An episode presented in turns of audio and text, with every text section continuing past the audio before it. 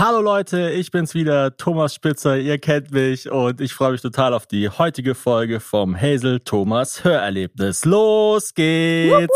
Meine Damen und Herren, alles dazwischen und darüber hinaus, verehrte Kolleginnen und Podcast-Freaks, hiermit begrüße ich Sie herzlich zum Hazel-Thomas-Hörerlebnis.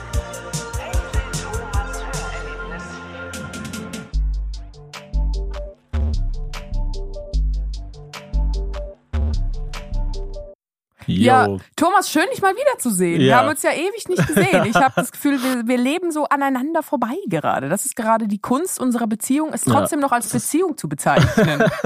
Das ist die Herausforderung und das Geheimnis unserer Beziehung. Die Herausforderung, das Geheimnis und auch das Kranke an unserer Beziehung ist, dass wir uns kaum sehen. Nee, wir waren einfach gerade total viel unterwegs und zwar getrennt voneinander. Das ist ja leider so, wenn man ein Kind hat, gefühlt, das Einzige, was man dem anderen Gutes tun kann, ist, dass man entweder selber verschwindet oder mit dem Kind verschwindet und dem anderen dann Ruhe gibt. Du warst in Wales. Mhm. Du hast mir noch gar nicht so wirklich was davon erzählt. Wie war es denn dort? Was ist überhaupt Wales? Ja. Also wirklich, ich kenne das nur von dieser einen Folge The Crown, wo dann Prinz Charles mit so einem komischen, überfahrenen Marder auf dem Rücken hingeht und sagen muss, und alle so, wow, das war so berührend. Ja, ist nicht, warte mal, der Mann von Queen Elizabeth ist also er nicht der Prinz von Wales? Ist es nicht sein offizieller Titel? Ich weiß es nicht. Ich weiß nichts. Ja. Ich weiß nur, dass er tot ist. Also Wales ist vom Status her so wie Schottland, wenn ich das richtig verstanden habe. Okay. Also es gibt ja Irland und Nordirland haben ja so eine Sonderstellung. Es ist ja quasi, also Irland ist ja ein ganz eigenes Land, so wie Island. Die haben ja auch den Euro. Genau, so wie Spanien oder irgendein anderes Land. Einfach Länder. Irgendein anderes Land. Ihr kennt sie. Genau. Und dann gibt es diesen Unterschied zwischen UK und Großbritannien, dass bei einem von beiden Nordirland mit dabei ist und beim anderen nicht. Guck mal, das wusste ich gar nicht. Also man kann gar nicht UK und Großbritannien für dasselbe verwenden. Ist aber ungefähr dasselbe, weil Nordirland ist halt ein sehr kleines Land. Und Wales und Schottland sind aber immer bei England dabei, wenn man UK oder Großbritannien sagt. Okay. Also die beiden haben ähnlich einen Status. Es ist nicht England. Auch interessant zum Beispiel, Wrexham und Cardiff sind, glaube ich, halbe Stunde Autofahrt voneinander entfernt. Beides Städte in Wales? Nee, nicht Cardiff, Wrexham und Chester, meine ich, sind so eine halbe Stunde voneinander entfernt. Und Chester war früher England und früher war es in Chester legal, einen Waliser zu töten. Also wenn Waliser über die Grenze gegangen ist, war er quasi vom Status her wie ein Hund. Also wie bei Shrek, wo sie am Anfang so Schilder aufstellen, diesen grünen Typen müssen wir töten. Das konnte man dann einfach mit Walisern machen. Genau, Hazel. Geschichte ist wie Shrek. Und was hat Chester mit Manchester zu tun? Nichts. Also das ist wie, was es hat York mit New York zu tun. Der Name ist halt gleich, wahrscheinlich hängt das eine mit dem anderen zusammen. Die sind halt in die USA gefahren. Das ist wie, was hat mein Mann Thomas mit Thomas Mann zu tun? Genau. Einfach ähnlich. Genau. Und wieso warst du denn in Wales? Unter anderem für mich, aber hauptsächlich natürlich für unsere Zuhörerinnen, die nicht so verstehen, wie ich es tue. Ich habe die Serie Welcome to Wrexham geschaut, zwischen den Jahren. Mhm. Und die hat mir unglaublich gut gefallen. Ich weiß gar nicht genau, warum. Also sie hat so auf so ganz vielen Arten mit mir connected. Ich habe mich dazu auch... Also ich habe mir viele Gedanken darüber gemacht, warum ich das so wahnsinnig gut gefunden habe, weil ich habe das ganz vielen Leuten empfohlen. Ich habe gesagt, schaut diese Serie unbedingt an, die ist mega geil und so. Leute haben sich das angeschaut und gemeint, ja, war schon ganz nett, aber... Ja, die können schon kicken. Ja, es gibt natürlich auf dieser einen Ebene, also die Story ist, Ryan Reynolds und Rob McElhenney, der einer der Gründer und Head-Autoren und auch Schauspieler von It's Always Sunny in Philadelphia, der Serie. Genau, der eine, der auch mal in einer Staffel so total dick wird und dann wieder abnimmt. Ich habe die Serie nicht wirklich gesehen, also ich kenne sie so ein bisschen. Die beiden haben einen Fußballclub gekauft in Wales, der Wrexham AFC, und haben darüber eine Serie gedreht für Disney+, beziehungsweise ursprünglich Fox, wo sie porträtieren, wie sie versuchen, diesen Club aufzubauen und in die nächste Liga zu bringen. Ich sag bewusst nächste Liga, weil der Club ist Stand jetzt, glaube ich, in der 5. Liga. Also der Club kann nur marginal besser Fußball spielen als ich. Das ist ja das Verrückte bei Fußballclubs, dass selbst wenn du zum Beispiel in Deutschland in der 3. Liga spielst, verdienen die Fußballer immer noch ungefähr 100.000 Euro im Jahr. Oh, also man denkt dann so, oh, das sind solche Loser, die spielen nur Regionalliga, aber eigentlich sind sie trotzdem noch reich. Ich war ja auch mal im Fußballverein, im FC Dielsdorf. Mhm. Da war ich mit meiner Freundin Luana zusammen, nur Jungs sonst und wir beide. Und wir haben es 2 Trainings lang ausgehalten. Also jetzt, wo ich das höre, dass man selbst in der dritten Liga 100.000 Euro im Jahr verdient, hätte ich doch ein bisschen mehr Biss zeigen sollen. Ja, ich kann ja selber gar nicht Fußball spielen. Mein Vater wurde ja Eisensocke genannt, weil er auch nicht, Fußball spielen kann. Eisensocke? Ja. Also weil er so unbewegliche Knöchel hat oder was? Ja, weil er halt so einen schlechten Antritt hat. Eisensocke, das klingt wie klingt wie so ein Ritter, der Frauen verprügelt. Also mein Vater hat mit Fußball und mit Sport im Allgemeinen nicht so viel zu tun. Er ist ja eher ein zerebraler Mensch, kann man sagen. Ich eigentlich auch nicht als Kind, also vor allem, weil die Kinder, gegen die ich Fußball gespielt habe, waren oft so deutsche 2., 3. Generation aus Kroatien oder Italien und die waren alle so mega, mega gut. Mhm. Also es waren so wirklich, ich finde ja immer beim Fußball ist so krass, es gibt so, wenn jemand Fußball spielen kann, gerade in Deutschland, dann kann er so richtig gut Fußball spielen. Also es ist nicht so wie bei Tischtennis oder Billard oder so, dass es jeder so ein bisschen, oder Joggen, jeder kann das irgendwie so ein bisschen. Oder Skifahren, ja, du kommst schon irgendwie den Hang runter.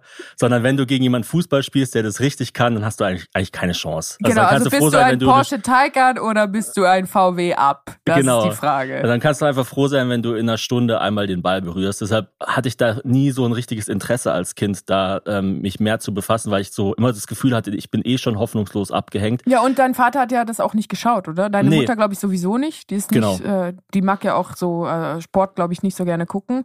Und bei euch in Hofsgrund, wo du aufgewachsen bist, da hat man ja nur Biathlon konsumiert die ganze Zeit. Da war man ja froh, dass überhaupt was passiert. Und Biathlon ist aber auch nicht deins, oder? Also du hast ja als Kind nicht wirklich...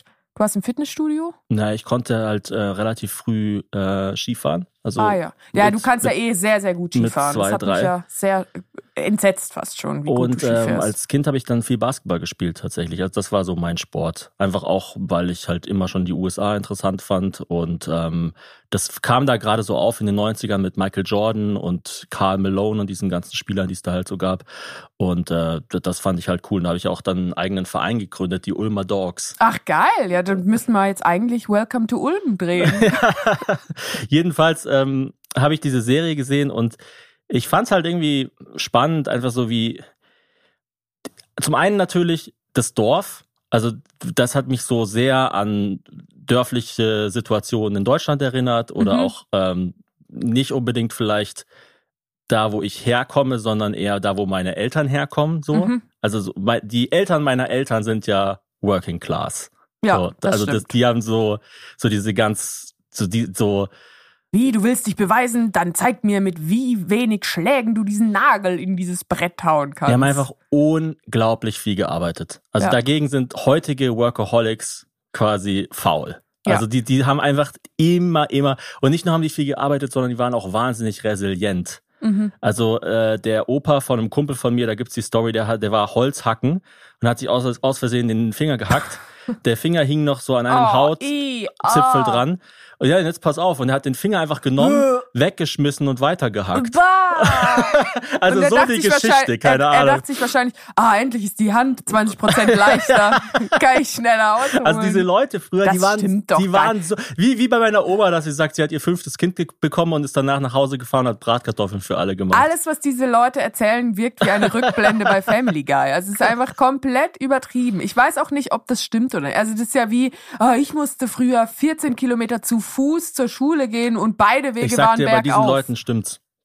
Ich hab in Wrexham in so einem Museum so diese Situation angeschaut, wie Leute durch so Kohlehöhlen kriechen. Mhm. Also da gibt's dann so ein krasses Minenunglück, wo glaube ich 260 Leute gestorben sind, was auch nicht unumstritten war, weil die Mine dann auch zumachen mussten, damit sich nicht noch weiter verbreitet. Also sie mussten sich dann dafür entscheiden, diese ganzen Leute auch letztlich zu töten. Scheiße, oh nein. Ach so, genau. Die waren dann da drin und dann musste man oh Gott, wie unangenehm. Also es war so auf der Kippe und es ist bis heute wohl nicht unumstritten, was da genau passiert ist. Mhm.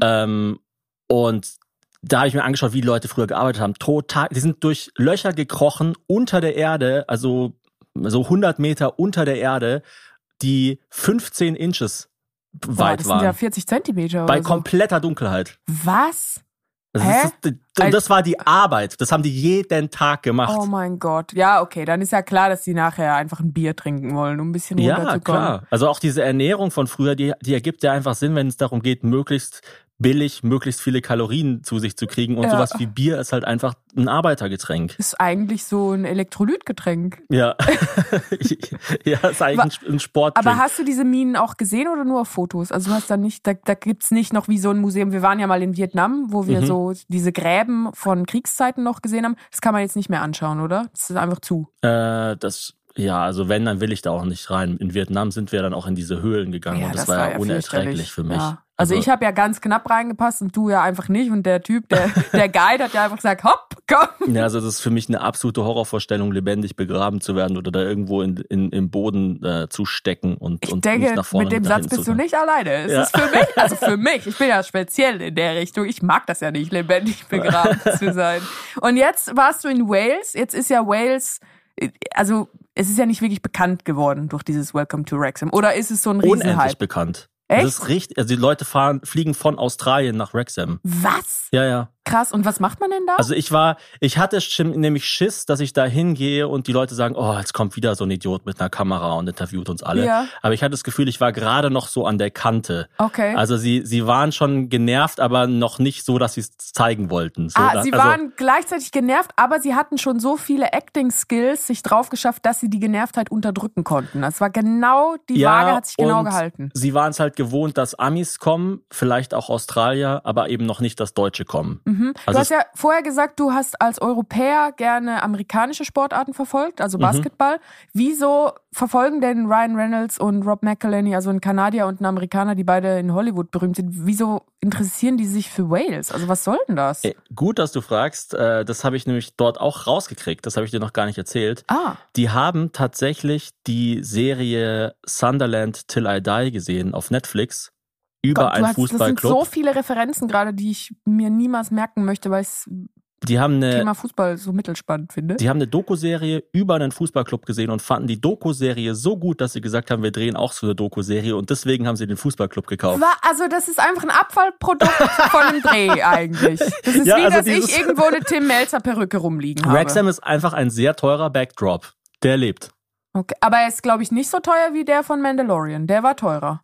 Ja. Nur, dass es halt irgendwie ein bisschen komisch ist, weil es ja tatsächlich Leute sind, die Fußball spielen. Sind die denn jetzt gut? Also die waren ja... Ja, sehr gut. Also die haben Spieler gekauft, die normalerweise 2 bis 3 Ligen oben drüber spielen oder spielen super. Würden. Sehr gut. Einen sehr guten Trainer gekauft und sind Stand jetzt auf Platz 1 in der Liga. Und diese Liga ist halt die schwerste Liga, um rauszukommen, weil nur der Erste aufsteigt. Also nicht wie normalerweise die ersten 2, 3. Das ist ein sehr feinmaschiges Sieb. Bei Platz 2 gibt es dann noch eine Relegation, aber die haben sie ja in der letzten Saison knapp verpasst. Mhm. Und diese Saison steht die Chance sehr gut, dass sie aufsteigen. Aber was ich noch sagen wollte zu der Serie, also die Serie hat mich eben nicht nur gecatcht, weil ich so dieses dörfliche, Working-Class-mäßige interessant fand, sondern auch noch zum Beispiel schon mal Rob und Ryan. Der eine ist total bekannt, der andere so mittelbekannt. Die machen auch die ganze Zeit Witze darüber, dass der eine bekannter ist als der andere. Hat mich so ein bisschen zum Beispiel an uns erinnert. Dann Ryan und Blake, zwar ein Paar, was in der Öffentlichkeit steht, auch die ganze Zeit irgendwie Witze darüber machen, dass sie in der Öffentlichkeit... Ich bin aber in beiden Situationen Ryan. Genau.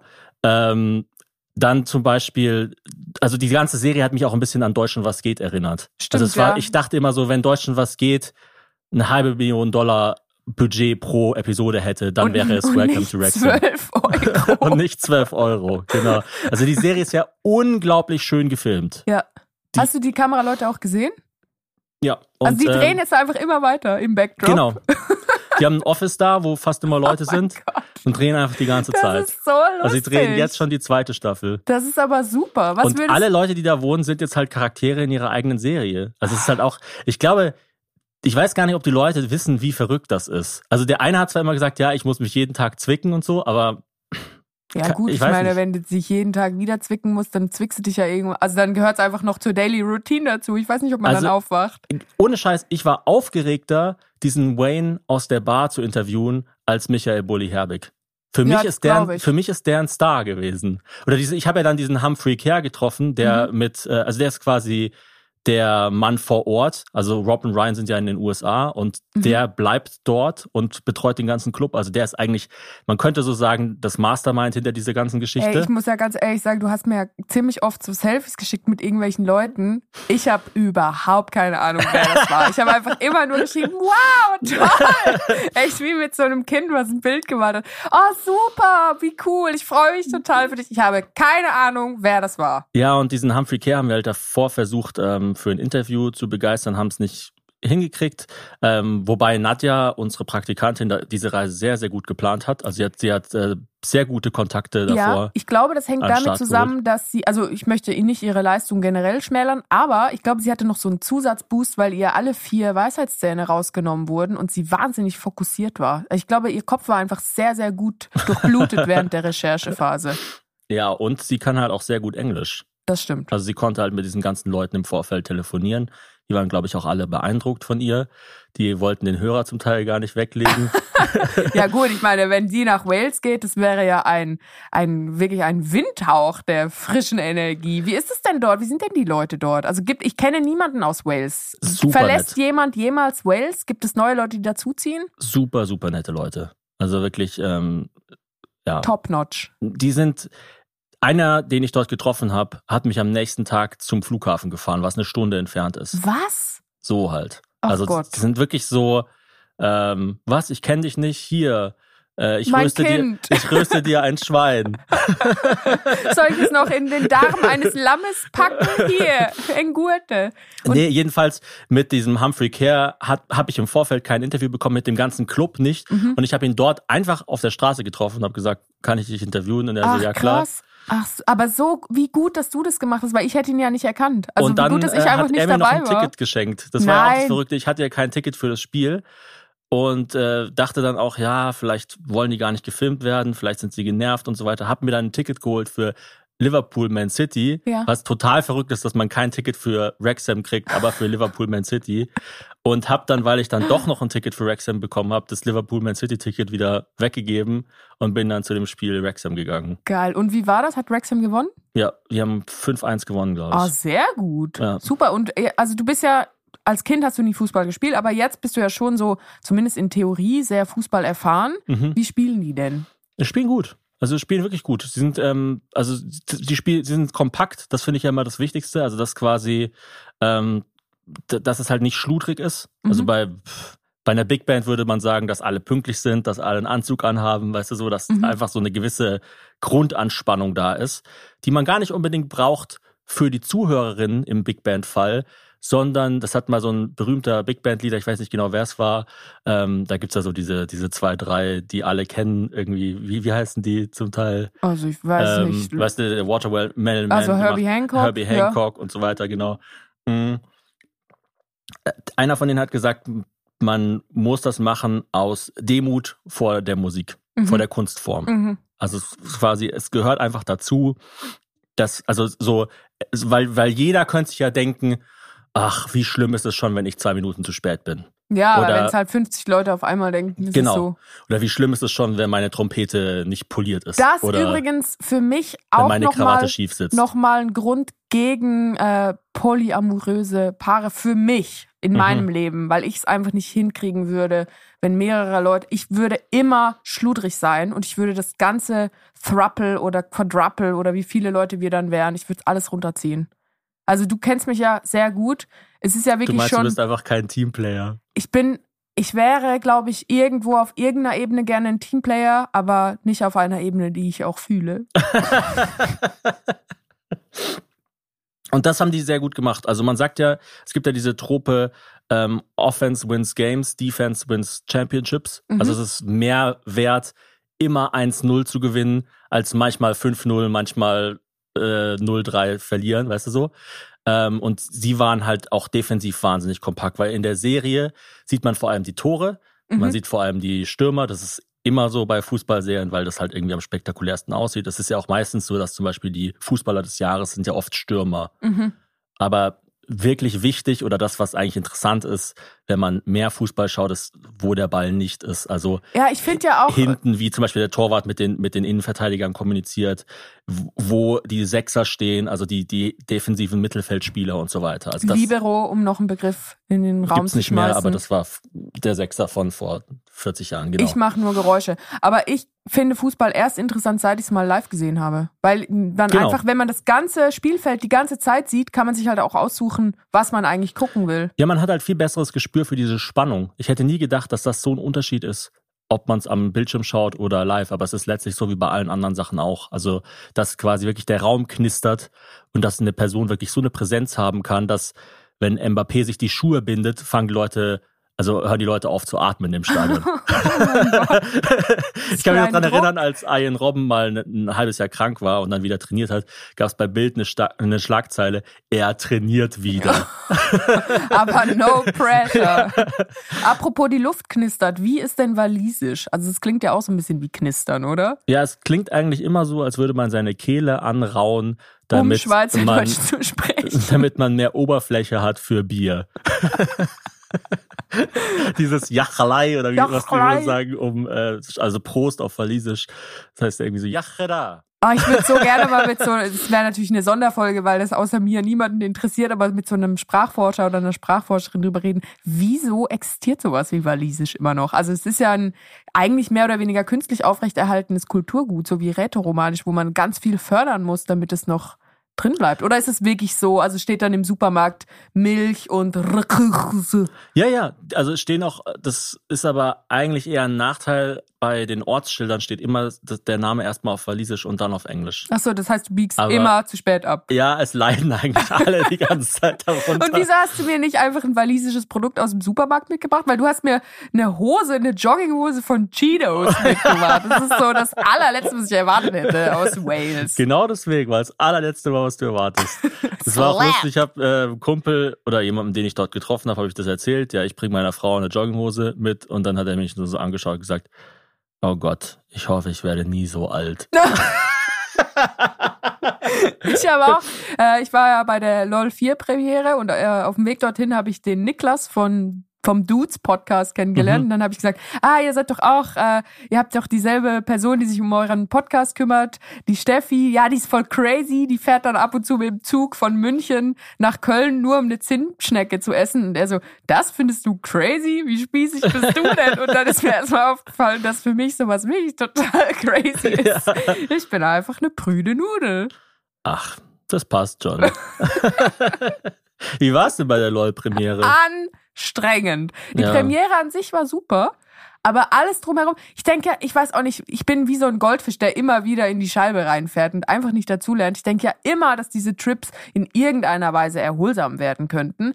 Und wir haben es wirklich auch so geplant, ich reise extra einen Tag vorher an, dann habe ich noch so, um das neue Album von Herbert Grönemeyer zu promoten, irgendwie so ein Gespräch über seine Lieder geführt, nur eine Stunde, damit ich schon einen Tag früher da bin. Dann war ich da im Hotel, da gab es einen Swimmingpool, mega cool, ich habe extra ein Bikini eingepackt und ab da wurde es einfach immer beschissener. Also das Hotel hat gebrannt, dann gab es keinen Strom, es gab nur kalt. Ich dachte mir irgendwann so, was ist das hier? Wieso ist das so wahnsinnig anstrengend? Dann irgendwann sind wir dann umgezogen, dann war die Premiere. Während wir die ersten 2 Folgen geschaut haben, konnte ich so ein bisschen runterkommen. Ich fand es auch echt gut. Also vielleicht hat auch dieser Stress, der jenseits vom Kino stattgefunden hat, noch dazu beigetragen, dass mir die Staffel richtig gut gefallen hat. Und dann danach, am nächsten Morgen, war der Zug so überfüllt, dass wir, obwohl wir ein Erste-Klasse-Ticket hatten für den Zug, im Flur stehen mussten und zum Teil nicht mal einen Stehplatz. Also ich musste mich so an eine fremde Person lehnen. Grüße gehen raus, ich weiß nicht, wie sie heißt, aber sie hat dann mich so angeschaut und gesagt, ach, das ist ja lustig. Ich höre gerade euren Podcast. Dachte ich, das ist ja eine witzige Soundqualität, weil ich höre dich jetzt auf beiden Ohren und dann auch noch aus der Ferne. Und dann musste ich mich halt 5 Stunden an die lehnen, während sie meinen Podcast gehört hat und mich immer so angeschaut hat dabei. Also es war schon einfach ein bisschen speziell. Und sie dachte sich, fuck, es wird mega scharf. Und du dachtest dir, alles für die Klicks. Da bin ich in Köln angekommen und dann habe ich mich erstmal tätowieren lassen. Ja, das ist auch noch so verrückt. Was ist da vorgefallen? So, liebe Freunde, die Sonne scheint, der Himmel lacht und trotzdem gehen wir jetzt ganz kurz in die Werbung. Unser heutiger Werbepartner ist Eurowings. Ich reise sehr, sehr viel, vor allem beruflich. Ich weiß nicht, wie viel ihr reist, wahrscheinlich auch ziemlich viel. Jetzt stehen ja auch wieder die Ferien an. Aber beim Reisen ist mir eigentlich am wichtigsten, dass es unkompliziert ist, dass man auch flexibel bleiben kann. Und mit der Option FlexLight kann man bei Eurowings bis zu 40 Minuten vor Abflug den Flug ab 10 € umbuchen. Und das ist eine enorme Erleichterung, weil ich hasse das, wenn ich so im Kalender so einen starren Termin habe und dann läuft es aber nicht so wie geplant und dann merke ich, oh Gott, jetzt klappt das schon nicht und dann klappt das schon nicht und dann klappt das schon nicht, dann muss ich die ganze Reise neu buchen und das ist mit der Option FlexLight nicht mehr notwendig. Außerdem gibt es bei Eurowings die sogenannten grünen Tarife. Das bedeutet, dass Eurowings nachhaltigeres Reisen mit 3 Möglichkeiten anbietet. Gegen einen geringen Aufpreis kann man zum Beispiel sich für eine Reduktion, Kompensation oder Neutralisation der CO2-Emissionen entscheiden. Das heißt, bei der reinen Kompensation werden zum Beispiel zu 100% Klimaschutzprojekte unterstützt und für die Nachhaltigkeitsoption kann sich sowohl während als auch nach der Buchung des Fluges noch entschieden werden. Mit all diesen Möglichkeiten bietet Eurowings seinen KundInnen ein entspannteres Reiseerlebnis. Und ich glaube, wir alle brauchen entspannte Reisende. Deswegen seid entspannt.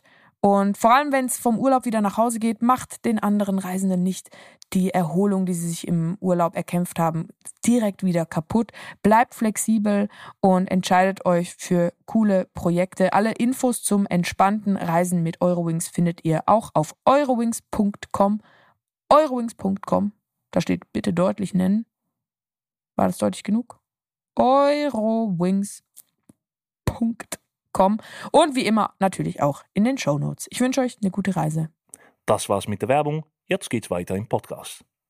Ich bin einfach am Ende, Thomas. Ich brauche jetzt einfach Impulse, um mich noch zu spüren. Also ganz ehrlich, solange du dir nicht eine Glatze rasierst, kannst du alles machen, was du willst. Und zwar nicht, weil ich Glatzen nicht mag, sondern weil eine Glatze bei dir einfach grotesk aussehen würde. Ich glaube, ich würde voll süß aussehen. Aber seit Britney Spears sich eine Glatze geschnitten hat, ist es auch einfach sehr klar mit psychischer Instabilität konnotiert. Ja, also es gibt ja immer mal wieder so eine Phase, wo du mir Fotos von dir schickst, wo du dann so sagst, schau mal, wie scheiße ich aussehe und ich weiß dann immer nicht genau, wie ich reagieren soll. Also so, es ist immer so lustig gemeint, so hahaha, schau mal, ich sehe voll blöd aus, wenn ich mich so fotografiere. Mhm. Und es ist für mich immer schon so eine Red Flag, dass bald der Meltdown kommt. Die Zungenspitze des Meltdowns klopft wieder an. Die Nadel Bildschirm ist schon im roten Bereich. Ach so, du meinst wie vorgestern, wo ich dir dieses hässliche Bild von mir geschickt habe und dann geschrieben habe, zieh mal an meinem Gehirn. Ja, genau. Das fand ich aber so einen super lustigen Spruch. Ja, natürlich ist es super lustig, aber es ist halt so, ja, ich weiß halt manchmal nicht, es ist so, wie reagieren. Alarmstufe Cheetos-Hose. Ja, ich weiß halt nicht, ist das cool oder... Ein riesiger Haufen Scheiße. Ich habe mir Run tätowieren lassen. Ich war in Köln bei Nina Hu Tattoo, eine extrem attraktive Tätowiererin. Also, sind die aber oft, habe ich das Gefühl, oder? Ja, aber ich glaube, dass die ja auch alle... Also ist immer schwierig zu sagen alle und dann irgendwas total Krasses, aber es stimmt. Ist immer schwierig, menschenverachtende Aussagen zu treffen. Die sehr generalisierend sind, aber ich habe das Gefühl, alle Tätowiererinnen sind so ein bisschen crazy. Also alle denken sich, ja, auch ich bin ein Psychopath. Ja, aber ganz genau so. Die hatte sich zum Beispiel an dem Morgen selber den ganzen Oberschenkel tätowiert. Also wer macht denn sowas? Wer setzt sich denn hin und denkt sich, ach, ich tätowiere mich jetzt mal 7 Stunden lang selber? Ja, das ist krass. Nee, aber ich habe oft das Gegenteilsgefühl, dass die sind so drüber, dass sie schon wieder super relaxed sind. Also relaxed war die schon. Wie die krassesten Metal-Spieler, die so total gechillt sind. Es ist ja immer so, dass quasi die... Ach so, ja. Die so wie, boah, wie heißen diese Bands... Slipknot. So Hair-Metal-Bands, weißt du, sowas. Cinderella. So, ja, genau. Die sind ja immer so total böse geschminkt. Mhm. Und dann gibt's aber so diese, so wie Behemoth, gut, Behemoth sind noch auch noch böse gestimmt. Sprichst du jetzt walisisch oder was passiert jetzt gerade? Nee, aber so, weiß nicht, so. Da gibt's halt auf jeden Fall Bands, die sind dann halt so krass, so Miss Sugar, Fear Factory und so. Die sehen dann meistens wieder so komplett normal aus. Die haben dann einfach so eine Butch Cup. Ja, das gibt doch auch diese Metallica-Doku, wo dann alle so um so einen Obstkorb rumstehen und sagen, oh Mann, es gibt ja gar keine Äpfel mehr. Wo sind denn die Äpfel? Und ich habe das Gefühl, wenn man sich so seinen Hals tätowiert hat und natürlich Sleeves hat und die ganzen Beine voll tätowiert sind und so, dann muss man niemandem mehr beweisen, dass man crazy ist. Dann ist es einfach so, pff, ja, wisst ihr was? Dann sagt man so, ich nehme gerne die zuckerreduzierten Fruchtzwerge. Dann ist dein Körper einfach ein Grabbeltisch. Du sagst einfach, hey Leute, hier ist es, sucht euch was aus. Aber das Geile finde ich bei ihr, dass sie halt trotzdem, also sie ist halt überall tätowiert, aber jedes einzelne Tattoo ist halt als einzelnes Tattoo erkennbar. Also es ist nicht einfach nur so ein Guss, der so über sie drüber geht. Und ich habe mir mit meiner Handschrift, ich durfte dann auf so ein iPad Run schreiben, weil sie hat gefragt, ja, wie soll ich es denn machen? Ich so, ja, keine Ahnung, mit der Hand. Und hat sie gesagt, ja, es wird wahrscheinlich viele Versuche brauchen. Es hat genau also es ist der erste Versuch. Mhm. Das ist einfach das. Und ich habe mir das in schwarz tätowieren lassen. Die Steffi, mit der ich immer toure, nicht die Zimtschnecken, crazy Steffi, sondern meine Steffi, die hat sich das in rot tätowieren lassen. Also Stefanie Tilge, nicht Stefanie Hairline. Stimmt, Hairline heißt sie, ne? Das ist auch in mir ein wie sehr frisurenorientierter Name. Ja, und ich habe das jetzt, um mich daran zu erinnern, dass ich nie mehr als 2 schlechte Tage von einem absoluten Meltdown entfernt bin. Und um mich daran zu erinnern, dass ich das Weite suchen soll. Zuerst hat sie gesagt, ja, korrekterweise, weil ich habe es jetzt so am Handgelenk links, dass ich es lesen kann. Mhm. Und sie hat gesagt, korrekterweise, ich meine, keine Ahnung, warum gibt es denn Regeln bei Tattoos? Also das ist doch jetzt der einzige Ort, wo man einfach machen kann, was man will. Aber in Anführungs- und Schlusszeichen korrekterweise sollte es umgekehrt sein. Also, dass ich es dann auf dem Kopf sehe. Aber dann habe ich gesagt, ja, das ist halt scheiße, dann sehe ich immer nur. Ja, stimmt. Das ist mir so ein bisschen... Triggerwarnung. Da komme ich jetzt ins Twitter-Gefängnis, wo auch immer sich befindet. Aber das ist cool, wenn man Künstlerin ist, finde ich, dass es ja einem wirklich egal sein kann, ob die Leute einen noch einstellen oder nicht. Weil das ist ja immer so das Ding bei Tattoos, dass man so sagt, ja, tätowier dir nicht dein Gesicht, weil dann kriegst du vielleicht keinen Job mehr in einer Zahnarztpraxis oder Anwaltskanzlei und so weiter. Wobei ich das, glaube ich, auch mittlerweile, ist es, glaube ich, mit allen Also ganz wurscht. Ehrlich, wenn ich jemanden sehe, der kein Tattoo im Gesicht hat, lasse ich mir da keine Wurzelbehandlung machen. Dann sage ich, weißt du überhaupt, was Schmerzen sind? Du hast ja nicht mal eine Träne am Auge. Du bohrst ja gar nicht tief genug, wenn du keinen umgebracht hast. Aber als Künstlerin, das ist ja auch der Grund, warum ich immer so offensiv über das Kiffen rede. Nicht, weil ich Kiffen so geil finde oder so oft kiffe, sondern einfach, weil ich das halt kann als Künstler. Ja, stimmt. Also es wäre ja so doof, sich 10 Jahre lang komplett den Arsch aufzureißen, bis man bis zur Wirbelsäule hin blutet und dann nicht machen zu können, was man will. Genau. Und du kannst als Künstlerin, also du bist ja eh einfach deine eigene Chefin. Also du bist ja auch meine Chefin. Wir alle leiden darunter.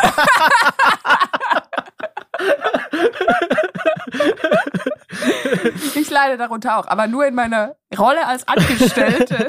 Und deshalb, also rock den Shit, Baby. Ja, aber ich mache jetzt auch nicht weiter. Also ich fand auch wirklich nicht. Nein. Okay. Also sage ich jetzt, keine Ahnung. Aber ich fand es ja überhaupt nicht schmerzhaft. Ich dachte, das macht süchtig, Tattoos. Aber ich habe ja auch nur eins. Du hast ja auch eins. Aber ja. Ich dachte eben auch, weil das war voll witzig, da hat immer noch so eine so Fotos gemacht bei den Tattoos. Und dann hat sie gefragt, ja, kann ich das auch tätowieren? Ich so, ja klar.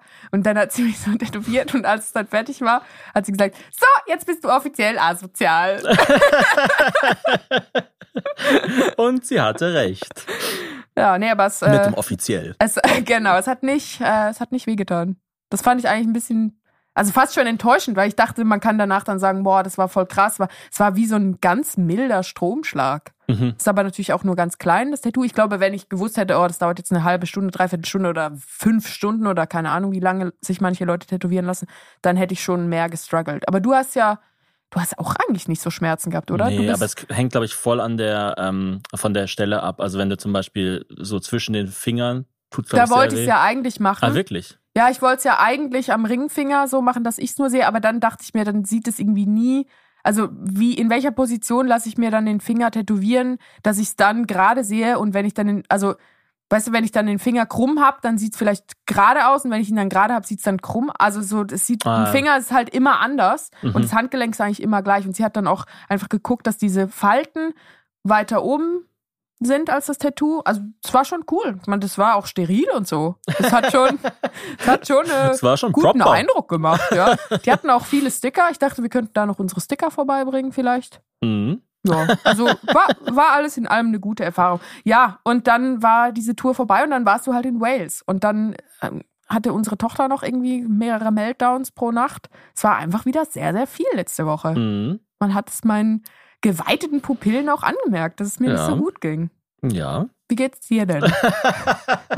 Jetzt wieder gut. Ich habe den letzten 48 Stunden quasi komplett durchgeschlafen. Ah, ich war einfach gut mal komplett am Ende. Du warst mal im Flugmodus. Ja, ich hatte auch so richtige Bauchschmerzen und so. Also ich war irgendwie, es war einfach, eben als ich dann aus Wales zurückkam, war es einfach sehr, sehr viel auf einmal, weil hier zu Hause ich einen Scherbenhaufen vorgefunden hatte. Ein Scherbenhaufen in einer Cheetos-Jogginghose. Und noch sehr viel Arbeit liegen geblieben war. Aber jetzt geht's mir wieder gut und ich bin sehr froh, diese Reise gemacht zu haben. Würdest du denn sagen, wir sollen mal alle zusammen nach Wales? Auf oder soll Fall. Ich mit dir nach Wales? Wollen wir unsere Tochter mitnehmen? Was bei dir ein Dealbreaker sein könnte, ist, dass das Essen sehr, sehr glutenfokussiert ist. Und ich sag's, wie es ist, Fahrt ist. Also Fahrt ist noch nett ausgedrückt. Ja, aber ich kann ja einfach dort kochen. Haben die denn keine Supermärkte? Ja, aber selbst da ist es Fahrt. Oh, also wir hatten ja mal in einer Podcast-Folge diese Theorie, dass das Essen in Italien so gut ist, weil Venedig so ein guter Hafen war früher und dann quasi je weiter es in Europa von Italien entfernt ist, desto beiger wird es. Und Wales, also in Island muss es noch schlimmer sein, aber wir waren ja auch mal in Schottland und Wales, das ist einfach furchtbar. Also wirklich, wirklich furchtbar. Ich habe 3 Tage lang einen Salat gesucht und keinen gefunden. Mm. Ich wollte immer Gemüse essen, habe keins gefunden. Irgendwann habe ich gedacht... So einer Wünschelrute aus Karotten, so...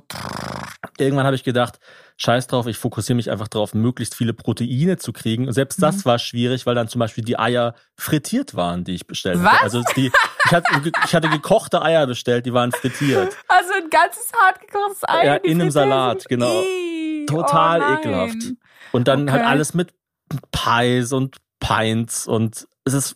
Also es ist wirklich, wirklich schrecklich. Also noch total schlimmer als in den Südstaaten, als wir dann so... Viel, viel schlimmer. Das ist wirklich das mit Abstand schrecklichste. Also ich habe die deutsche Küche vermisst. Und zwar nicht nur, dass ich so ab und zu mal dran gedacht habe, sondern ich dachte mir so, wann kann ich endlich wieder Wurst mit brauner Soße und Sauerkraut essen, weil das ist was Gescheites. Wenn man dann so verzweifelt an den Rillen des Kopfsteinpflasters lutscht, um ein wenig Moos einzusaugen. Wann kann ich endlich die Leichen von glücklichen Tieren essen? Von Tieren, die nicht eines natürlichen Todes gestorben sind. Das ist ja auch so verrückt. Ich habe 3 Dachse gesehen. Ich glaube, es waren die ersten 3 Dachse meines Lebens. Und alle waren frittiert? Tot. Sie waren alle tot. Oh nein. Es war immer so, schau mal, da liegt ein Dachs. Badger. Ja, auf Walisisch. Die Badger. Der Badger. Diese gute Laden. Also guter Laden. Wir waren ja mal. Das war so geil, waren so Grabsteine und da standen nicht nur Name und Daten drauf, sondern auch immer so, er war ein rechtschaffender Mann. Oh und so. Gott, so eine kleine Twitter-Bio. Und die haben halt immer so, es ist einfach so, das ist ein guter Mann. He could drink and he could work.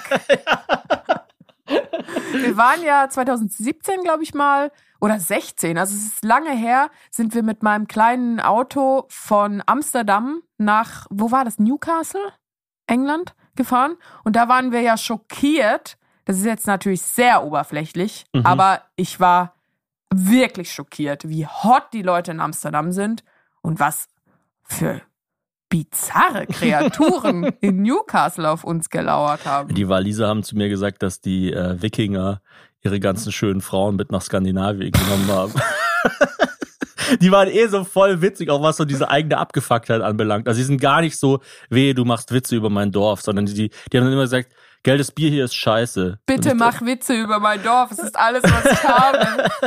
Dann nimmst du mich wenigstens noch wahr. Also sie so, hey, das Bier hier ist scheiße. Und ich so, ja, naja, so scheiße ist es jetzt gar nicht. Und sie so, ich trinke das jeden Tag, es ist wirklich scheiße. Oh Gott, das ist so wie jemand, der eine Prostituierte anruft, damit sie ihm in die Eier tritt. Das ist so voll unangenehm, in die frittierten Eier. Ja, also ich komme sehr gerne mal nach Wales. Nee, aber die Landschaft ist super, die Luft ist sehr gut. Ja. Ich meine, das ist natürlich auch eine Region, die nicht so stark vom Klimawandel beeinflusst ist wie andere. Also weil es regnet jetzt halt einfach genauso viel, aber ist dabei ein bisschen wärmer als sonst. Aber horizontal. Es regnet ja eh einfach die ganze Zeit. Also wenn es regnet, Nieselregen ist schönes Wetter in Wrexham. Aber es ist eigentlich perfekt für mich, weil ich habe ja so eine wahnsinnig empfindliche Haut, wenn es um Sonne geht. Ja, und du kannst halt... Und ich wäre ja die Hotteste dort mit meiner Cheetos-Hose. Du wärst die mit Abstand Hotteste. Ah, das ist das Netteste, was du jemals zu mir gesagt hast. In regnerischen Wales wärst du die Hotteste. In Wales bist du hot. Aber Wales kannst du ein Model sein. Wohnen dort überhaupt Frauen? Ja, ja. Okay, weil ich habe jetzt nur... Gibt es? Ja, soll es geben. Nein, weil du hast jetzt ja nur von Männern erzählt. Also es war ja immer nur Männer halt so, in der Kohlegrube, in der Kneipe, dieser Humphrey auf dem Fußballplatz. Da war ja jetzt nicht wirklich der weibliche Possess-Faktor. Ja, mit Frauen, also Frauen habe ich auch wenig bis gar nicht interviewt, glaube ich. Aber gesehen auf Fotos. Gesehen, und die sind alle ultra krass natürlich, die dort wohnen. Also die Frauen, die es dort aushalten, sind alle ultra tough. Also die würden selbst deine Oma im Armdrücken besiegen. Null Bullshit. Wirklich gar kein Bullshit. Das ist einfach nur so... Pff. Straightforward! Ja. Ja, nee, also die sind wirklich crazy. Ein Waliser hat mir auch mal gesagt, das fand ich auch witzig, so, ja, in Wales ist ganz gut, hier gibt's kein Fat-Shaming. Und dann, ich so, ja, okay, cool. Und er so, ja, das können wir uns einfach mal nicht leisten. Oh mein Gott. Ja, aber es klingt ja eigentlich... wenn wir jetzt doch die Dicken ausschließen, haben wir keine Chance mehr. Das klingt einfach nur verrückt. Es war ultra verrückt. Aber wirklich mega cool. Und also, du hast dabei gefilmt? Ja. Ja, ich habe ja auch gefilmt bei der LOL-Premiere. Mhm. Ich kann es einfach nicht so gut. Ist mir aufgefallen. Also es ist ja erschreckend, wie oft man nur ein Auge von mir sieht. Mhm. Ja. Ich weiß es nicht, ich kann dazu nicht so viel sagen. Ich glaube aber, dass es bei mir in der Prioritätenliste so weit unten ist, dann noch den Bildausschnitt zu setzen und immer so viel anderes läuft. Weil in meiner Vorstellung würde ich das ja gerne so richtig geil machen, weißt du, dass es dann so richtig geil aussieht und alle so sagen, boah, sieht das geil aus, aber das schaffe ich einfach nicht. Ich glaube, also ohne dir dabei zu nahe treten zu wollen, aber ich glaube, du hast manchmal einfach Probleme so mit der räumlichen Vorstellung. Ja, ja, das habe ich auf jeden Fall. Also ich meine, ich kann ja auch keine Gesichter erkennen. Das sind ja auch komplett unterschiedlich. Also ich habe ja Probleme zum Beispiel zu reden. Also ich kriege ja manchmal keinen geraden Satz raus. Oder anders gesagt, es ist schon gut, dass wir die Rollenverteilung so haben, dass du mich filmst beim Reden. Ich brauche zum Beispiel eine Ansicht vom Architekten nicht, um mir ein Haus anzuschauen und vorstellen zu können. Also mir reicht es, wenn der sagt, ja, die Wand ist braun, der Kühlschrank ist rot. Guck mal, da sind wir unterschiedlich, weil ich brauche kein fertiges Haus, um dem Geld geben zu können. Mhm. Nein, Leute, die Baubranche ist echt ein... kannst du nochmal den riesigen Haufen Scheiß drücken, bitte? Die Baubranche ist... ein riesiger Haufen Scheiße. Aber ich glaube, wir reden in einer gesonderten Folge mal über das ganze Thema Bauen. Ja. Weil das wirklich sehr, sehr viel Stoff gibt. Was war das Schlimmste zuletzt beim Thema Bauen? Also... ich glaube, das Schlimmste ist einfach dieses Gefühl, wenn es ist nicht was Konkretes, was das Schlimmste ist, sondern dieses Gefühl, dass die ganze Vorfreude nicht mehr, also es ist energetisch zu aufwendig, die Vorfreude am Leben zu halten, wenn sie immer wieder verschoben wird. Mhm. Es geht einfach nicht. Das war auch der Grund, warum wir unsere Hochzeit irgendwann einfach abgesagt haben. Weil wir gesagt haben, hey, wir haben jetzt schon zweimal verschoben. Wir haben keinen Bock, sie 5-mal zu verschieben. Irgendwann hat man einfach keine Lust mehr. Ja, und wenn man es dann absagt, dann hat man ja immerhin die Erinnerung an die Vorfreude. Ist natürlich sehr verkopft alles. Also wir sind ja wirklich auch nicht so die Gefühlsmenschen, wir beide. Wir reiben ja immer nur so unsere Gehirne aneinander. Aber... wenn man das dann auch noch durchzieht, dann kommt ja zu der Vorfreude auch noch der konkrete Stress dazu und dann, glaube ich, minimiert es das halt. Und so ist es jetzt gerade beim Bauen. Also wenn das Haus eine Hochzeit wäre, wäre ich jetzt soweit, sie abzusagen. Ja, ja. Ja, ich weiß genau, was du meinst. Also man hat, ja, irgendwann geht es einfach nicht mehr. Aber immerhin wohnen wir in Deutschland und nicht in Wales, weil da sind die Systeme noch viel überlasteter. Wirklich? Gibt's da gar nichts mehr? Das Gesundheitssystem ist im Arsch in Wales. Also wirklich im Arsch. Das da gibt's auch eine Doku drüber, die werde ich in den Shownotes hier verlinken. Du kriegst zum Teil ein halbes Jahr keinen Platz beim Zahnarzt. Das heißt, Die Leute nehmen sich dann wirklich einfach... Zum Glück ist dir nichts passiert mit dem Sandy. Der eine Student, den ich getroffen habe, der ist wirklich nach Deutschland geflogen wegen einem Zahn. Also das war aber ein Deutscher? Ja. Okay. Es ist jetzt noch nicht so, dass Waliser rüberkommen. Wird aber auch kommen, so dieser Medizintourismus. Also die Leute nehmen dann wirklich einfach einen Hammer und hauen sich den Zahn raus, wenn der Schmerzen hat. Ja, weil es nicht mehr anders geht. Oder zum Beispiel die Durchschnitt, es gibt so eine absurde Zahl wie die durchschnittliche Fahrt zum Krankenhaus mit dem Krankenwagen dauert irgendwie so 9 Stunden. Was? Das heißt, wenn du sofort eine Behandlung brauchst, stirbst du einfach. Wie gebären denn die Leute? Es sind wohl mehr Leute nach der Pandemie gestorben in den Krankenhäusern als während der Pandemie. Weil es dann einfach kaputt war, das System, oder was? Ja.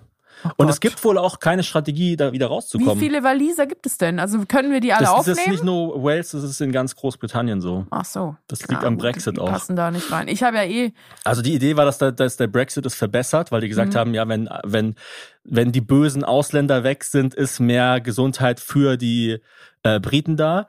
Dann waren die quote-unquote bösen Ausländer weg und auf einmal hat man gemerkt, fuck, das waren ja die ganzen Krankenschwester und Pflegerinnen. Und jetzt ist es noch viel schlechter. Ja, okay, also wenn du die Bösen... Ja, das ist ja das Problem bei so xenophoben Kampagnen, dass man ja eigentlich einfach nur eine Qualitätskontrolle machen will, wo man aber selber eigentlich durchfallen würde. Und dann versucht man irgendeine Kategorisierung zu finden, wo man selber sich noch in den Speck reinlegen darf, aber andere Maden entfernt werden in den eigenen Augen. Ja, keine Ahnung. Aber nochmal zurück, wie viele Waliser gibt's denn? Ich habe keine Ahnung. Gibt's mehr Waliser als Schweizer? Nee. Also Wrexham ist mit 150.000 Einwohnern die drittgrößte Stadt in Wales. Das ist aber eine gute Frage, ich finde es kurz raus. Und die größte Stadt in Wrexham. Ja. Das ist ein witziger Fakt. Also ich kenne Wales tatsächlich nur von Harry Potter Teil 4, glaube ich, wo dann der walisische Grünschnabel... 3 Millionen. Das ist aber gar nicht so wenig. Genau, Hauptstadt ist Cardiff. Und Cardiff ist so an der Klippe unten. Cardiff ist sehr weit von Wrexham entfernt. Also wenn man nach Wrexham gehen will, geht man am besten nach Manchester oder Liverpool. Und von da kann man sogar mit dem Taxi dorthin fahren. Das ist eine Stunde. Und jetzt hast du ja erzählt... Cardiff hat 370.000 Einwohner. Okay, also das ist so groß wie Bochum. Ich weiß nicht, wie groß Bochum ist, aber... So groß wie Cardiff. Ich dachte, Bochum wäre größer. Ich glaube, Bochum... stimmt, 300. Tatsächlich, sehr gut. Ja, und wahrscheinlich ist es sogar ähnlich wie Bochum. Also es ist ja... NRW ist ja auch so Working Class. Ja, also ich finde auch, Herbert Grönemeyer ist eigentlich der Waliser unter den Deutschen. Cardiff, du Perle im Regen. Herbert Grönemeyer singt so komisch. Also ich habe mich ja mit seinen Lyrics und seinen Liedern befasst und wir sind jetzt auch eingeladen, zu seiner Show zu gehen. Ich mag den ja total, aber was ist los mit ihm? Also wieso singt der denn so? Ich glaube, es ist halt einfach nur eigen. Also das ist doch immer so, dass die Leute, die sich durchsetzen, sind halt einfach sehr eigen. Ja, es wirkt halt so, als würde sein Zwerchfell die ganze Zeit unkontrolliert zappeln. Aber ich finde es eigentlich ganz geil. Also man kann nie sagen, wie interpretiert er das jetzt? Und früher fand ich Herbert Grönemeyer immer so nervig, weil meine Mutter und meine Tagesmutter das so gerne gehört haben und ich das gar nicht verstanden habe. Das war nur zu einem Zeitpunkt, wo ich gar nicht gecheckt habe, dass die auch Wörter singen. Aber wenn du schon mal alle oder viele von diesen Sängerinnen, die so bekannt sind, Udo Lindenberg, Jan Delay, wen gibt's noch? Wie heißt diese Tante, die Ich will doch nur spielen gesungen hat? Annette Louisanne. Genau, die sind doch alle so total eigen von der Stimme her. Ja, das stimmt. Aber ist das was Deutsches? Weil in Amerika, finde ich, klingen die alle nicht so. Na, ich habe mal ein Video darüber gesehen, dass es wohl, der Erfolg deiner Musik als Sänger direkt proportional dazu ist, wie hoch du singst, und das ist direkt proportional dazu, wie androgyn du bist. Also das ist quasi androgyne oder Sänger, die halt die der queeren Community angehören, zum Beispiel Freddie Mercury, Bill Kaulitz, David Bowie. Auch natürlich, auch also jetzt nicht queer Community, aber The Weeknd singt auch sehr hoch, Michael Jackson und so weiter, dass die sich aus irgendeinem Grund, vielleicht weil es prägnanter ist, weil es sich klarer von der Musik absetzt und so weiter, dass die irgendwie, also androgyne Männer sind quasi ist der Shit im Pop-Bereich, aus irgendeinem Grund. Ja, ich habe neulich ein Video gesehen zum Thema Androgynität. Also ein Video, das mittlerweile ist ja jedes Video 4 Sekunden lang und es ist kaum erkennbar als Bewegtbild. Aber das war eine androgyne Person, wo ich nicht weiß, war es ein Mann, war es eine Frau, was war es? Ich glaube, es war auch eine Person, die sich als non-binär identifiziert und die hat dann gesagt, ja, du weißt nicht, ob ich ein Mann bin oder eine Frau, aber du findest mich auf jeden Fall attraktiv, which means you're gay. Das fand ich sehr wahr. Ja, also der Vorwurf von meinem Opa an mein Vater ist so ein riesen Beach Boys Fan, war immer so, warum sind die Beach Boys so erfolgreich? Die machen diese Eunuchen-Musik. Mhm. Also so, warum sind die so erfolgreich? Die singen halt immer so nervig hoch. Mhm. Und das ist eigentlich schon der falsche Ansatz. Also ja, sie sind erfolgreich, weil sie hoch singen können. Oder, ja. Oder es schaffen, in hohen Tonlagen Harmonien zu kreieren. Denkst du, dass das damit zusammenhängt, dass Kleinkinder und Babys auch eher auf die höhere Stimme der Mutter emotional reagieren? Also dass einfach das akustische Wahrnehmen schon etwas so früh Ausgebildetes ist, dass man das auf einer tieferen emotionalen Ebene an einen ranlässt?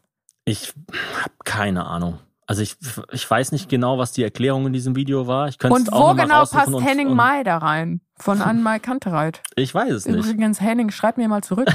Ich will noch Karten für den 9.9. im Rhein-Energiestadion. Ich weiß es nicht. Aber ich habe in der letzten Folge von einem Buch geredet. Es heißt Von Larven und Puppen. Weißt du, wo ich über dieses Kacken-Sex-Theorie... Ja, ja. Und das Buch ist von Midas Deckers, Von Larven und Puppen. Soll man Kinder wie Menschen behandeln? Es ist sehr, sehr gut. Soll man Kinder ja. wie Menschen? Und? Kannst du es kurz zusammenfassen? Soll man Kinder wie Menschen behandeln? Ich habe es nicht ganz gelesen. Ach so, du verhältst dich also beim Lesen wie ein Kind. Ja. Die neue Staffel Succession ist noch richtig gut, kann ich empfehlen. Das ist jetzt die 4. Staffel mittlerweile. Ja, und die wird echt immer besser. Ich habe ja nur die 1. geschaut und das hat mich ja nicht komplett gecatcht. Aber du sagst, es wird besser? Es ist ultra, ultra geil, von vorne bis hinten. Also Succession ist... Es ist nämlich so eine Serie, die handelt von mehreren Charakteren und normalerweise ist es immer so, dass ein Charakter oder ein Charakterpaar besser ist als die anderen. Man freut sich dann immer, wenn der kommt und findet es dann immer nervig, wenn die anderen kommen. Also man denkt dann immer so, wann kommt Tyrion Lannister wieder? Die anderen sind so nervig. Ja, okay. Und bei Succession, da freue ich mich auf jeden Charakter. Und sie sind alle schrecklich. Es gibt keinen, den man mag eigentlich. Und man will auch keiner sein wahrscheinlich. Man will auch keiner sein und sie werden auch wahrscheinlich am Ende alle verlieren. Also es gibt eigentlich kein Szenario. Es ist nicht so wie bei Game of Thrones, dass man denkt, wer sitzt am Schluss auf dem Thron, weil es kann eigentlich gar nicht sein, dass einer am Schluss auf dem Thron sitzt. Die müssen eigentlich alle verlieren.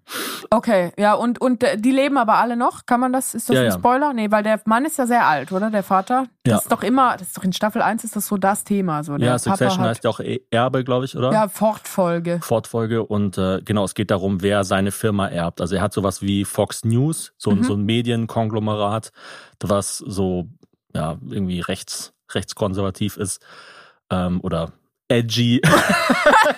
Edgy, wie rechte Arschlöcher es nennen würden. Und das war auch so nervig kurz. Als das Hotel gebrannt hat in Berlin, kamen dann schon so BILD-Journalisten. Dann dachte ich auch so, boah, fickt euch doch einmal. Lasst mich doch in Ruhe brennen. Und also das ist mega geil. Ja. Und er hat halt dieses Medienkonglomerat und dann geht's halt darum, wer von seinen Kindern wird das erben und die Kinder sind aber alle total schrecklich und kein Kind passt da wirklich dazu. Also das eine Kind ist irgendwie ist so pervers, also kann quasi nicht normal mit Frauen Sex haben, sondern muss irgendwie immer irgendwas total Verrücktes dabei machen oder steht halt nur auf so ganz ekelhaften so Zeug. Cheeto-Jogging-Hosen. Ja, sowas in der Richtung. Nee, ganz so ekelhaft nicht. Ganz so ekelhaft ist nicht. Nee, aber will von... ich weiß auch nicht. Ich kann es nicht genau beschreiben. Wir können es uns ja vorstellen. Ja, und alles, was ich jetzt sagen würde, klänge dann vielleicht wie Kink-Shaming oder sowas, aber es ist so, es will halt... Steht da auf spezielle Praktiken. Das andere Kind hat ein Kokainproblem. Das, die nächste ist irgendwie total humorlos. Der eine will einfach gar nichts, der Connor. Der ist einfach nur da. Der hat so kein, Älteste? Ja, der hat so kein Ziel, keine Motivation. Kann man eigentlich Kokain nehmen, ohne ein Kokainproblem zu haben? Also, wo fängt das Kokainproblem an? Gibt es ein Wo hört das Hobby? Nein, weil ich habe so ein Glas von Coca-Cola und ich trinke ja nie Coca-Cola. Mhm. Aber wir haben halt dieses Glas und ich dachte mir, als ich das eingeschenkt habe, wie krass, dass Coca-Cola es geschafft hat. Die haben ja irgendwann mal richtiges Kokain da drin gehabt. und dann irgendwann nicht mehr. Ging denen dann so voll der Arsch auf Grundeis, als sie das, also wurden die mal so halb gecancelt oder war das irgendwie noch so zu einer Zeit, bevor es irgendwie cool war, kein Kokain zu nehmen? Also ich weiß nicht, Kokain hat so einen komischen Stellenwert in unserer Gesellschaft. Es ist irgendwie auch so normal, dass man kokst. Also ich finde es so also voll schlimm. In der Entertainment-Branche, vor allem wenn Leute in Berlin leben, in der Entertainment-Branche, ist es ja normal. Und oft auf Klo müssen. Und das ist vor allem deswegen bedenklich, weil Kokain ja, glaube ich, mit Diamanten das fragwürdigste oder das menschenverachtendst hergestellte Material ist. Genau, es gibt nicht sowas wie grünes Kokain. Das wäre ein Startup. Das Oatly unter dem Kokain. Apropos Startup, ich habe gestern, als ich flach lag für einen Tag, mir ganz viele neue künstliche Intelligenz-Tools angeschaut. Um Gottes Willen. Unglaublich, was es dort schon alles gibt. Es gibt zum Beispiel ein Ding, das heißt Sounddraw.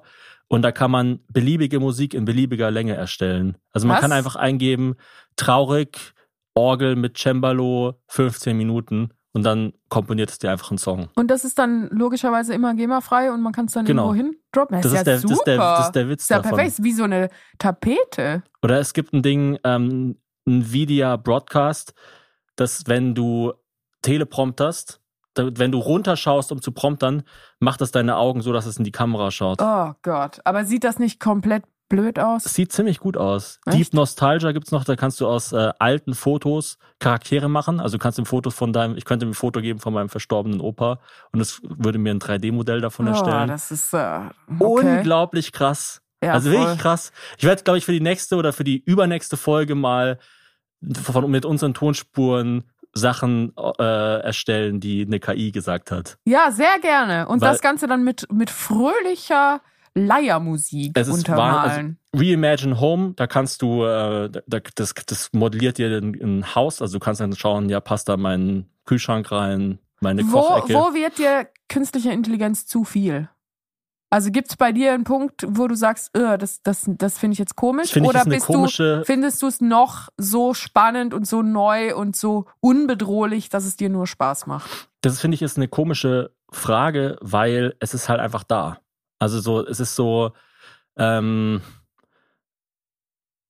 also ich erinnere mich da immer zurück an die Phase, wo zum Beispiel Google Maps noch neu war und ganz viel darüber diskutiert wurde, sollte man jetzt alles als Karte erfassen und so. Dann kam Google und hat es einfach gemacht. Und genauso ist es ganz oft mit technischen Erneuerungen. Man diskutiert halt ganz lange, was bedeutet das jetzt? Wir sind alle gläsern, es gibt diese ganzen Daten und so. Dann kommt einfach irgendein Arschloch aus Silicon Valley und macht's einfach. Und dann ist das unsere Realität. Ja, aber ich meine ja trotzdem, dich fragen zu dürfen, wie du der Realität gegenüberstehst. Also du erkennst ja KI schon gar nicht mehr. Zum Beispiel alle Sprachtools von Google sind immer schon KI. Also diese ganzen Spracheinstellungen, das ist künstliche. Aber das sind ja es ist ja einfach nur ein neues. Weißt du, was der spektakulär neue Ansatz ist von KI im Vergleich zu einem Algorithmus? Also ist es dir eigentlich bewusst? Ja, schon ein bisschen. Also dass es auch selber lernt, oder was meinst du? Das Neue ist, dass du nicht weißt, wie es funktioniert. Also das ist ein Blackbox-Modell. Du hast einen Input und einen Output und die Maschine verknüpft das beides selber. Und je mehr du reinsteckst und je mehr du draus generierst und das dann dem wieder Feedback gibst, desto besser ist das Ergebnis. Aber das Neue daran, weil es gibt jetzt auch ganz oft so Expertinnen, selbsternannte Expertinnen, die sagen, wir müssen es halt einfach transparenter machen. Der Witz von KI ist, dass es nicht transparent ist. Du weißt nicht, wie es funktioniert. Es ist nicht so, dass du einen Baum bastelst, wie beim Algorithmus. Wenn das passiert, dann mache ich das. Wenn das passiert, dann mache ich das. Wenn das, dann das. Du kannst zwar transparent vorgeben, welche Daten du reingibst. Du kannst sagen, wie diese dann verwertet werden, ist der Maschine überlassen. Ich habe die Polizei-KI mit rassistischen Daten gefüttert und deswegen ist sie jetzt rassistisch. So, das gibt es, ja. Es gibt ja so KI-Grenzkontrollen, die dann irgendwann auch einfach geschaut haben, wie ist die Hautfarbe von den Leuten, die rüber wollen und so weiter. Also es gibt ja wirklich rassistische Computer mittlerweile, die aber halt mit rassistischen Daten gefüttert wurden und deswegen so sind. Das ist nicht einfach so, weil die Welt rassistisch ist oder weil rassistisch in Anführungsstrichen das Gute ist oder so, sondern weil das halt einfach damit zusammenhängt. Der Nährboden, auf dem das entstanden ist. Genau. Aber der ganze Witz an KI ist, dass du nicht weißt, was die Maschine macht. Das ist das Neue. Und jede Maschine, wo man nicht weiß, was sie macht, ist KI. Und dieses Tool gibt es jetzt halt im Vergleich zu Algorithmen oder ganz klassisch früher, du steckst das rein, das kommt raus. Oder du bezahlst jemanden, der das macht, dann weißt du auch nicht, was der macht. Ja, das stimmt. Es gibt ja auch Leute, die sagen... nicht mal künstliche Intelligenz im Spiel. Es gibt ja Leute, die sagen, es ist empowernd, weil früher haben einfach die reichen Leute sich Leute leisten können, die dann zum Beispiel ihre... ja. Hausarbeiten schreiben. Ja. Und jetzt kann jetzt einfach eine Maschine die Hausarbeit schreiben. Also es ist quasi, es hebt quasi die Leute, die weniger Möglichkeiten haben, weniger Geld auf das Level von denen, die früher einfach alles für sich haben machen lassen. Du bist ja viel mehr im Thema drin. Also ich nehme das wirklich nur ganz am Rand wahr. Also mein Leben ist ja einfach, ich fahre ja zweimal am Tag mit dem Lastenrad zur Kita, sehe da literally viermal am Tag den gleichen Hund mit so einer komischen weißen Masche. Die Besitzerin erkennt mich immer noch nicht. Und ich merke aber noch nicht so wirklich den Übertrag in den Alltag. Also so, es ist alles noch sehr digital, was an Gütern kreiert wird. Ich habe nämlich gestern mit unserer Mitarbeiterin Anja Schikarski geredet. Sie hat so gesagt, ja, ich find's voll peinlich. Das war voll der komische Satz. Ich find's voll peinlich, dass man noch nicht Menschen im Labor züchten kann. Nicht so, was heißt peinlich? Also wem soll das peinlich sein? Ich finde das evolutionär peinlich. Aber gibt es denn schon einen Übertrag? Also weil ist ja auch ein Blackbox-Prinzip, du packst ein Spermium und eine Eizelle zusammen und dann kommt einfach irgendein Mensch raus, der aber genetisch auf den zwei ursprünglichen Leuten basiert. Das gibt's ja zum Beispiel noch nicht. Wäre dir sowas zu viel? Oder würdest du da sagen, ja, gibt's halt, ist spannend? Naja, es gibt es schon. Also es gibt ja zum Beispiel, es gibt schon Urteile in den USA, dass... wenn du siehst doch jetzt bei Twitter zum Beispiel mal diese künstlichen Intelligenz erstellten Fotos. Ja. Und die nehmen ja Daten, die sie im Internet kriegen. Das heißt, die malen quasi einfach nur mit ein paar tausend Fotos. Also du sagst dann irgendwie, ich gebe mir ein Foto von einem Löwen in einem Hoodie in New York und dann gibt es dir das Foto. Und dann kannst du noch sagen, im Stil von einem Wes Anderson-Film, dann zeigst du dir das in dem Stil von Wes Anderson-Film. Und es nimmt dann einfach alle Wes Anderson-Filme, alle Löwen, alle Fotos von New York und so weiter. Und es gibt schon ein Urteil darüber, dass das Copyright nicht bei dem Computer liegt und auch nicht bei dem, der das Foto gemacht hat, solange die ganzen Fotos nicht copyright-frei sind. Okay, ja. Also, dass quasi Leute einen Anspruch darauf haben, was von ihrem Content in die KI gefüttert wurde. Guck mal, ich habe so ein schlechtes bildliches Vorstellungsvermögen, dass ich jetzt immer noch dabei bin, in meinem Kopf diesen Löwen mit dem Hoodie in New York im Wes Anderson-Stil zu malen, dass ich ganz viel Mühe habe, dir jetzt noch zu folgen, weil ich so stark am Pinseln bin. Aber du hast es wahrscheinlich schon lange vor dem inneren Auge. Naja, es ist halt nicht einfach alles egal dadurch. Ja. Das meine ich damit. Ja. Es gibt ja zum Beispiel auch, das finde ich auch voll verrückt, es gibt ja eine Deepfake- Sketch-Comedy-Show in UK. Also wo quasi ein Kim Kardashian-Avatar, das ist dann so immer so, Kim Kardashian streitet sich mit Drake und die sind beide Nachbarn, die streiten sich darüber, wer den Müll zu spät rausgetragen hat oder so. Und da steht aber immer ganz fett Satire oben drüber. Okay. Und ich glaube, das muss es halt geben, das quasi wie so, sich rechtlich abzusichern. So Wasserzeichen. Weil natürlich könntest du die Person verklagen, die dein Gesicht nimmt und deine Stimme. Und sie oben in die Blackbox reinschmeißt. Oder sogar sagt, mach mir ein 15-sekündiges Hochkant-Video von Hazel Brugger, wo Hazel Brugger darüber redet, wie wichtig es ist, alle Juden zu töten. Das kannst du machen heutzutage. Das ist gar kein Problem. Es ist innerhalb von ein paar Minuten. Gib den Leuten keine Ideen. Wenn eine Person das hochlädt, kannst du die verklagen. Ja. Das ist nicht alles egal dadurch. Ja, klar. Aber natürlich hat es ganz klare Implikationen für unseren Alltag, um wieder zurück zur Frage zu kommen. Zum Beispiel, wir haben einen Cutter. Der Cutter hat unter anderem die Aufgabe, aus all unseren Videos und Podcasts Hochkant-Videos zu machen. Mittlerweile gibt es schon mehrere Programme. Also dafür wird der Cutter bezahlt. Der ist bei uns angestellt. Es gibt mittlerweile mehrere Programme, die es automatisch machen. Natürlich nicht so gut wie der. Aber da kannst du einfach ein zweistündiges Video reinschmeißen und das Programm macht dann Highlight-Videos, wo auch die Person zentriert ist, obwohl sie aus einem Querformat-Video ausgeschnitten wurde. Und die schneidet dann wahrscheinlich aus der richtigen, immer sagt richtig dann einfach, rüber, genau, wenn der redet. Macht auch Untertitel drunter schon automatisch. Krass. Einfach fertige Videos. Ja. Die sind natürlich nicht alle gut. Also muss dann trotzdem noch sortieren und so. Das ist ja immer so bei dieser KI. Also die machen nicht fertige Produkte, sondern die können dir halt einen Vorschlag bieten. Ist ein bisschen so wie bei Charlie und die Schokoladenfabrik, also der Film von, keine Ahnung, 2005 oder wann der ist, wo dann der Opa arbeitslos ist, weil die Zahnpasta jetzt von einer Maschine eingefüllt wird. Und dann ist aber der Twist am Schluss des Filmes, dass er mega happy ist, dass er jetzt die Maschine warten darf, die die Zahnpasta macht. Ja, also alles, was du...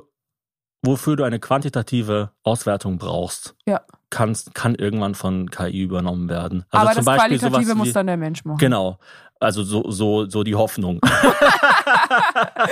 Also zum Beispiel, wenn du beim Wahlkampf gibt's ja immer sowas, wir schauen jetzt an, wie müssen wir zum Beispiel die Frisur von Hazel Brugger machen, damit sie innerhalb ihrer Möglichkeiten am meisten Reichweite generieren kann. Mhm. Und dann gibt's halt Leute, die machen da Umfragen zu, ja, die laufen dann durch die Straße. Und zu mehreren Fotos, ich mit einer Glatze, ich mit einem Afro, genau, wie ich aussehe, mit einer Halbglatze nämlich. Mit einem Tattoo, wo nur draufsteht. Und das kannst du jetzt schon mit KI machen. Ach cool. Du kannst eine Business-Idee, es gibt so Programme, da machst du eine Business-Idee, gibst oben ein und dann zeigt es dir, wenn du das Café mit dem Logo machst, kommen mehr Leute. Wenn du das so nennst, könnte die Gruppe abgeturnt sein und so weiter und so fort. Und in 10 Jahren ist es dann wahrscheinlich so edgy und irgendwie so auch so ein bisschen komisch, wenn man das dann selber macht. Dann ist das so wie Leute, die für ihre Kinder Klamotten häkeln. Dass man so denkt, wie bist du denn drauf? Gags testen wirst du irgendwann mit KI können. Es gibt dann irgendwann Haha Buju. Haha Buju. Die heißen ja mal so komisch. Das ist mein Spitzname im Bett. Zum Beispiel das Hochkant-Video Erstelltool heißt Get Munch. Get Munch, das ist super. Und es gibt mittlerweile schon AI-Detectors. Also da gibst du was rein und dann sagt es dir, mit welcher Wahrscheinlichkeit der Content von einem künstlichen Intelligenz und erstellt wurde. Und das ist aber auch eine künstliche Intelligenz. Das ist auch eine künstliche Intelligenz. Boah, so ein Snitch. Und es gibt auch Möglichkeiten, das zu umgehen. Wie heißt der Snitchbot? Und es gibt eine Suchmaschine für KI, also Future Tools. Da kannst du eingeben, ich suche ein Tool, was kostenlos ist, zum Thema Graphic Design, mit dem und dem und dem und dann zeigt es dir, diese 3 Tools gibt es. Was ich krass finde, jetzt aus meiner persönlichen Erfahrung, natürlich ist das jetzt auch wieder Ageism, aber Männer über 40 lieben ChatGPT. Also die kriegen ja mal einen ihrer letzten Ständer noch, wenn sie dann bei ChatGPT irgendwas eingeben. Ich war bei so einem Elternabend neulich, wo ein Krisengespräch war und dann hat man so geschrieben, ja, es ist eine Krise und wir sind 6 Erwachsene und möchten jetzt eine Musikplaylist erstellen, die Situation unterstreicht, aber nicht zu negativ gestaltet. Bitte mach mir was. Und es war dann, also die Männer sind alle ausgerastet. Wieso ist das so? Also du bist ja auch Feuer und Flamme. Ich habe dich so leuchtend nicht mehr gesehen, seit du mir die Cheetos-Hose hingeknallt hast. Gibt's nicht diesen Spruch, the difference between men and boys is the size of their toys? Bestimmt, also es klingt auf jeden Fall wie ein Spruch. Ja, und ich meine, genau das ist es. Es ist halt einfach eine Spielerei. Aber eine Spielerei, die Implikationen für unseren Alltag hat und haben wird. Ja, also man soll es auch auf keinen Fall jetzt so abtun, so, das ist so eine... Also weißt du, diese Frage, was bringt mir das, wenn ich mit dem Fahrrad zur Kita fahre, ist ja wie wenn du sagen würdest, was bringt mir denn ein QR-Code, wenn ich morgens mein Ei brate? Nee, das meine ich aber nicht. Also ich hoffe, du verstehst mich nicht so. Ich sag nur, es heißt ja nicht, was bringt es mir, sondern einfach, ich habe wenig direkten Kontakt damit, den ich auch als solchen wahrnehme. Mhm. Und deswegen weiß ich auch einfach nicht so viel darüber. Aber das wird, also die ganzen Tools für Social Media und so, die werden alle kommen. Die werden auch viel, viel einfacher sein.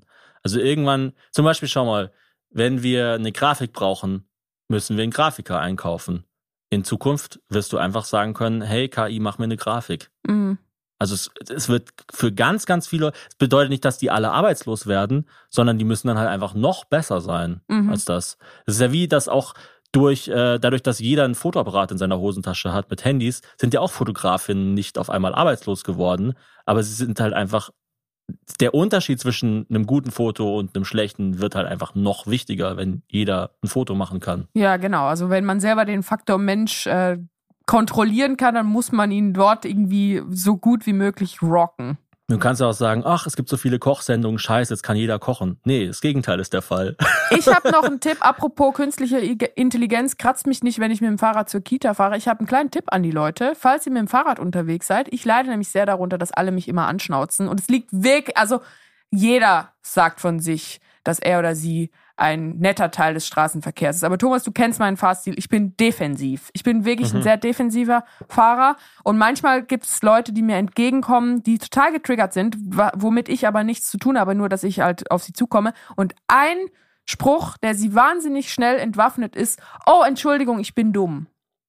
Das liebe ich. Ich sag das jetzt einfach immer. Wenn das war gerade einfach mein Hals. Ich weiß nicht, warum du hattest so wie Bauchkrummeln im Hals. Der Bauch scheint voll zu sein. Das ist voll gut, weil die Leute wollen eigentlich dann einen beleidigen. Und wenn man sich selber dann schon beleidigt, dann nimmt es ihnen so voll den Wind aus den Segeln und sie sind so, oh fuck, ja, sie ist dumm, aber ich will ihr nicht recht geben. Und dann sagen sie so, nein, so schlimm ist es nicht. Und am Ende kriegt man dann noch ein Kompliment von Leuten, die einen hassen. Ah, es ist so umgekehrte Psychologie. So genau. Wie bei 8 Mile, wo Eminem... Umgekehrte Psychiatrie. Wie bei 8 Mile, wo Eminem im finalen Rap-Battle so gesagt hat, jetzt sagst du bestimmt das über mich und jetzt sagst du bestimmt das über mich und so. Und dann am Schluss wusste der andere nicht mehr, was er sagen soll. Hast du 8 Mile auf Deutsch gesehen? Nee. Rappt er dann da auch auf Deutsch? Kartoffel, Spargel. Nein. Wo sind die Spargelstecher hin? Das wäre geil, wenn es einfach dann so nicht in Detroit spielen würde, sondern in Detmold. Übrigens noch bei der letzten Folge habe ich mal ganz kurz den Begriff einfacher Beruf verwendet. Ich habe gesagt, meine Oma hatte einen einfachen Beruf. Damit meine ich nicht einfach im Sinne von einfach hinauszuüben, sondern einfach unakademisch oder schlecht bezahlt. Ich meine einfach schlecht bezahlt eigentlich. Es ist nicht so abwertend im Sinne von, oh, die haben ja nur einen einfachen Beruf. Weil Friedrich Merz hat das, glaube ich, mal in dem Sinne verwendet. Ist Friedrich Merz eigentlich künstliche Intelligenz? Manchmal, wenn ich mit so sehr glatten Celebrities rede, dann habe ich das Gefühl, ich rede mit einer künstlichen Intelligenz. Also so, wenn es einfach nur so, ja, das nächste Projekt wird super, das letzte war auch super. Ja, und man guckt dann so, wo ist denn der Reißverschluss? Was ist denn dein Lieblingsrestaurant? McDonald's, weil das ist erfolgreich. McDonald's, denn ich habe eine Werbung gemacht dafür.